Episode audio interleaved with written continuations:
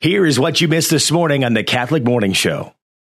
All right, let's go to our next guest, Deacon at Our Lady of the Americas, founder of Kardia Counseling, Deacon Randy Keil. Hello, Deacon. Hey, good morning, John. Good to be back with you. Good this day. is Randy and Micah together with you. Ah, Micah's with you again. All right. How you doing, Micah? I'm doing really great. How are you? I'm doing fine. I'm doing fine. All right, let's talk about emotional awareness today. Um, you both say there's five ways to practice being more aware of your emotions. Yeah, I think recognizing that, you know, we all have a different strength about our accessibility to our emotions, but let's first recognize that it's an area that can improve. Too often people will say to us in the office, well, I can't really get into this because I'm not an emotional person. That that doesn't exist. Hmm. That's some we would say that's cognitive dissonance to the topic. It's just a false belief about self. So there are things that we can do to distract emotional awareness growth, like to detract from it, and things we can do to increase it. First, let me talk about what the thing to do to tear down emotional awareness is criticism. Hmm. Self criticism inside of ourselves and criticism of others. So, parents, if you're listening, let's remember that our job is not to control the emotions of our children, but it's to master our own. If we criticize, when we criticize our children, you're not being respectful. You're disrespectful. Why don't you listen to me? Do better. We're actually tearing down their emotional awareness at that time. But some things that we can do to increase emotional awareness would be such as the following. Yeah, I'll take from here. So, it, really, you just want to learn to pay attention to what your emotions are. When you pay attention, you want to notice the feeling. Can I name the feeling? What is the tangible difference between anger, between frustration, between sadness, between despair? Things like that. What happens in my body? Number two, when those different items or emotions appear. Some folks' bodies will respond to the same emotion completely different than another, but those bodily responses become clues as to what we're feeling. Can I can I track an emotion in its life cycle? Can I track, for instance, that anger is an emotion that is merely a marker towards something deeper? behind every mad, for instance, there's usually a sad. Can I track the path of that over minutes, seconds, days, whatever it might be? I think also recognizing the difference between emotion and behavior, because some people think that mean is anger, but mean is behavior, and anger is emotion. And inside anger, most often they're sad, and sometimes there's also fear inside of anger.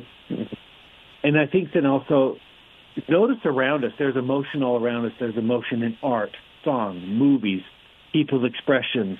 There's emotion in sports. There's emotion in grocery stores. There's emotion in food. That's that's important to kind of pay attention to also. So let me let me be clear here. Both of you are not saying these are these are emotions that need to be suppressed. You're just saying we need to notice what what's happening here.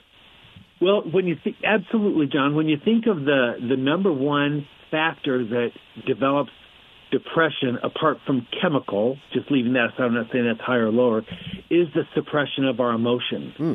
So, without being emotionally aware ourselves, if we're deficit in that, then we're going to be deficit somehow in our ability to have empathy for others, recognize our own needs, um, seek out our Savior, recognize our need for salvation. It depletes our awareness of self. Therefore, we would struggle naturally to recognize the individual that's in front of us. So it's a strong factor that brings a um, negative deficit to almost all relationships also. Very interesting. Very interesting. I, in, So some, go ahead.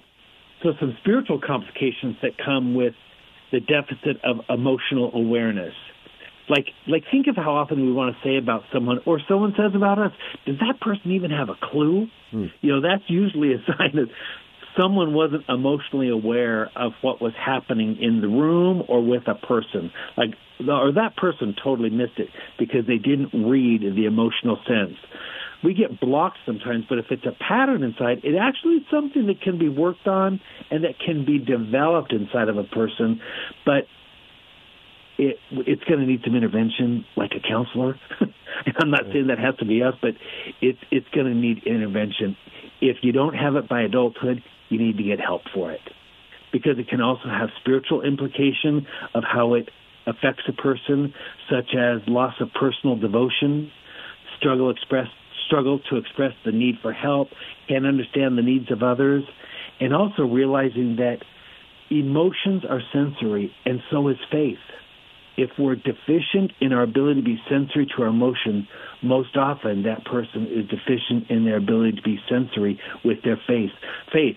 So therefore, faith becomes factual, and we don't worship a, a system of proof. We worship through a system of faith.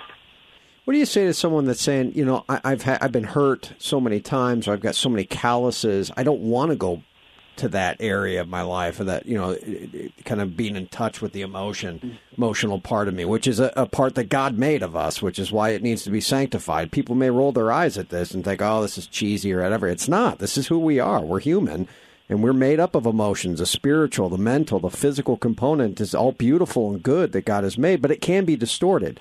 And, and, and it can be twisted, and there can be a lie that can be lived through a lot of this. And as you said, Deacon, it can kind of bleed over into the spiritual life and, into our, our physical life and physical health as well. Um, but to the person that's saying, I don't, I don't want to go there. I've been hurt too many times. How, how do you, how do you counsel that?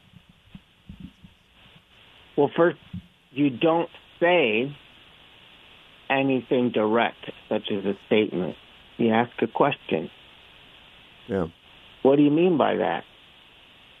Tell me more about that. What was the hurt? You open it up. I see. You don't shut it down with a statement.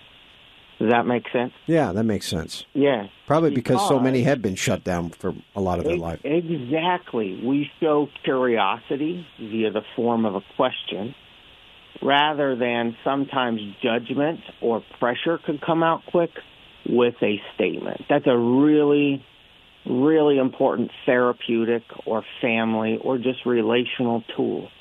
Let me hear that emotional word. I'm scared. I feel hurt. I've been shut down, etc., etc. And you go, oh, that is a clue to ask about. Hmm. That is a clue to allow the person to share something, to actually open that up, even as they're saying, I want to shut it down. So emotional awareness is healthy. Yeah. Very healthy. to put it in the spiritual sense, John, I'm going to reference Matthew 6:21. For where your treasure is, there also will your heart be. If we use that sense of curiosity with emotional awareness, the treasure that we're seeking is ourselves, a fuller version of ourselves a version of ourselves where our emotion, like we have full contact with our emotional capabilities. There's not the intellectual versus the emotional. They flow together. Hmm. The, the treasure is literally yourself. And if we shut that down via shutting our emotions down or not exploring or becoming more aware, there's something inside that says our heart is hurting or avoidance or whatever it might be and that makes it really tough to be the fullness of who we are, who God made us to be, etc. Um, for those that may need a little help, where do they go? How can they get a hold of you guys? I think I think to recognize, as Micah just talked about, there your heart is also. So we have the Greek word of heart in the title of our organization for Kardia Counseling. Kardia means the center of one's soul, the center of one's will, and the center of one's mind. Mm. And that's what we work on at Kardia Counseling. So you can look us up online, kardiacounseling.com, and that's K A R D I A counseling, just like the Greek word. And what's cool about that word is it's used 274 times in the New Testament. Kardia is in the Greek New Testament, but never once does it refer to the muscle in our body. Hmm. It means the center of one's psyche. That's the treasure of God. And so, Kardia counseling, our motto is we get to the heart of the matter, and that includes the emotional realm of life also. I'd say also empathetically when someone says, I don't want to go out there, I've been too wounded. Hey, I get it. Who would? But we can there in time. Let's just set that aside and keep looking at it. You know, that's that's being patient with people. Yeah. Yep. I, I love it, man. Would you give us your blessing, Deacon? I sure would. I pray pray for the blessing of Almighty God not only to come to our minds, but also come to our hearts, our emotions, and enhance us today to see the glory of everything through the emotional realm that He has given us in nature, in people, in life, and in salvation. In the name of the Father, and the Son, and the Holy Spirit. Amen. Amen. God bless you both. Thank you for coming on. Listen to the Catholic Morning Show weekday mornings at 7 on the Iowa Catholic Radio Network, iowacatholicradio.com, or the Iowa Catholic Radio app.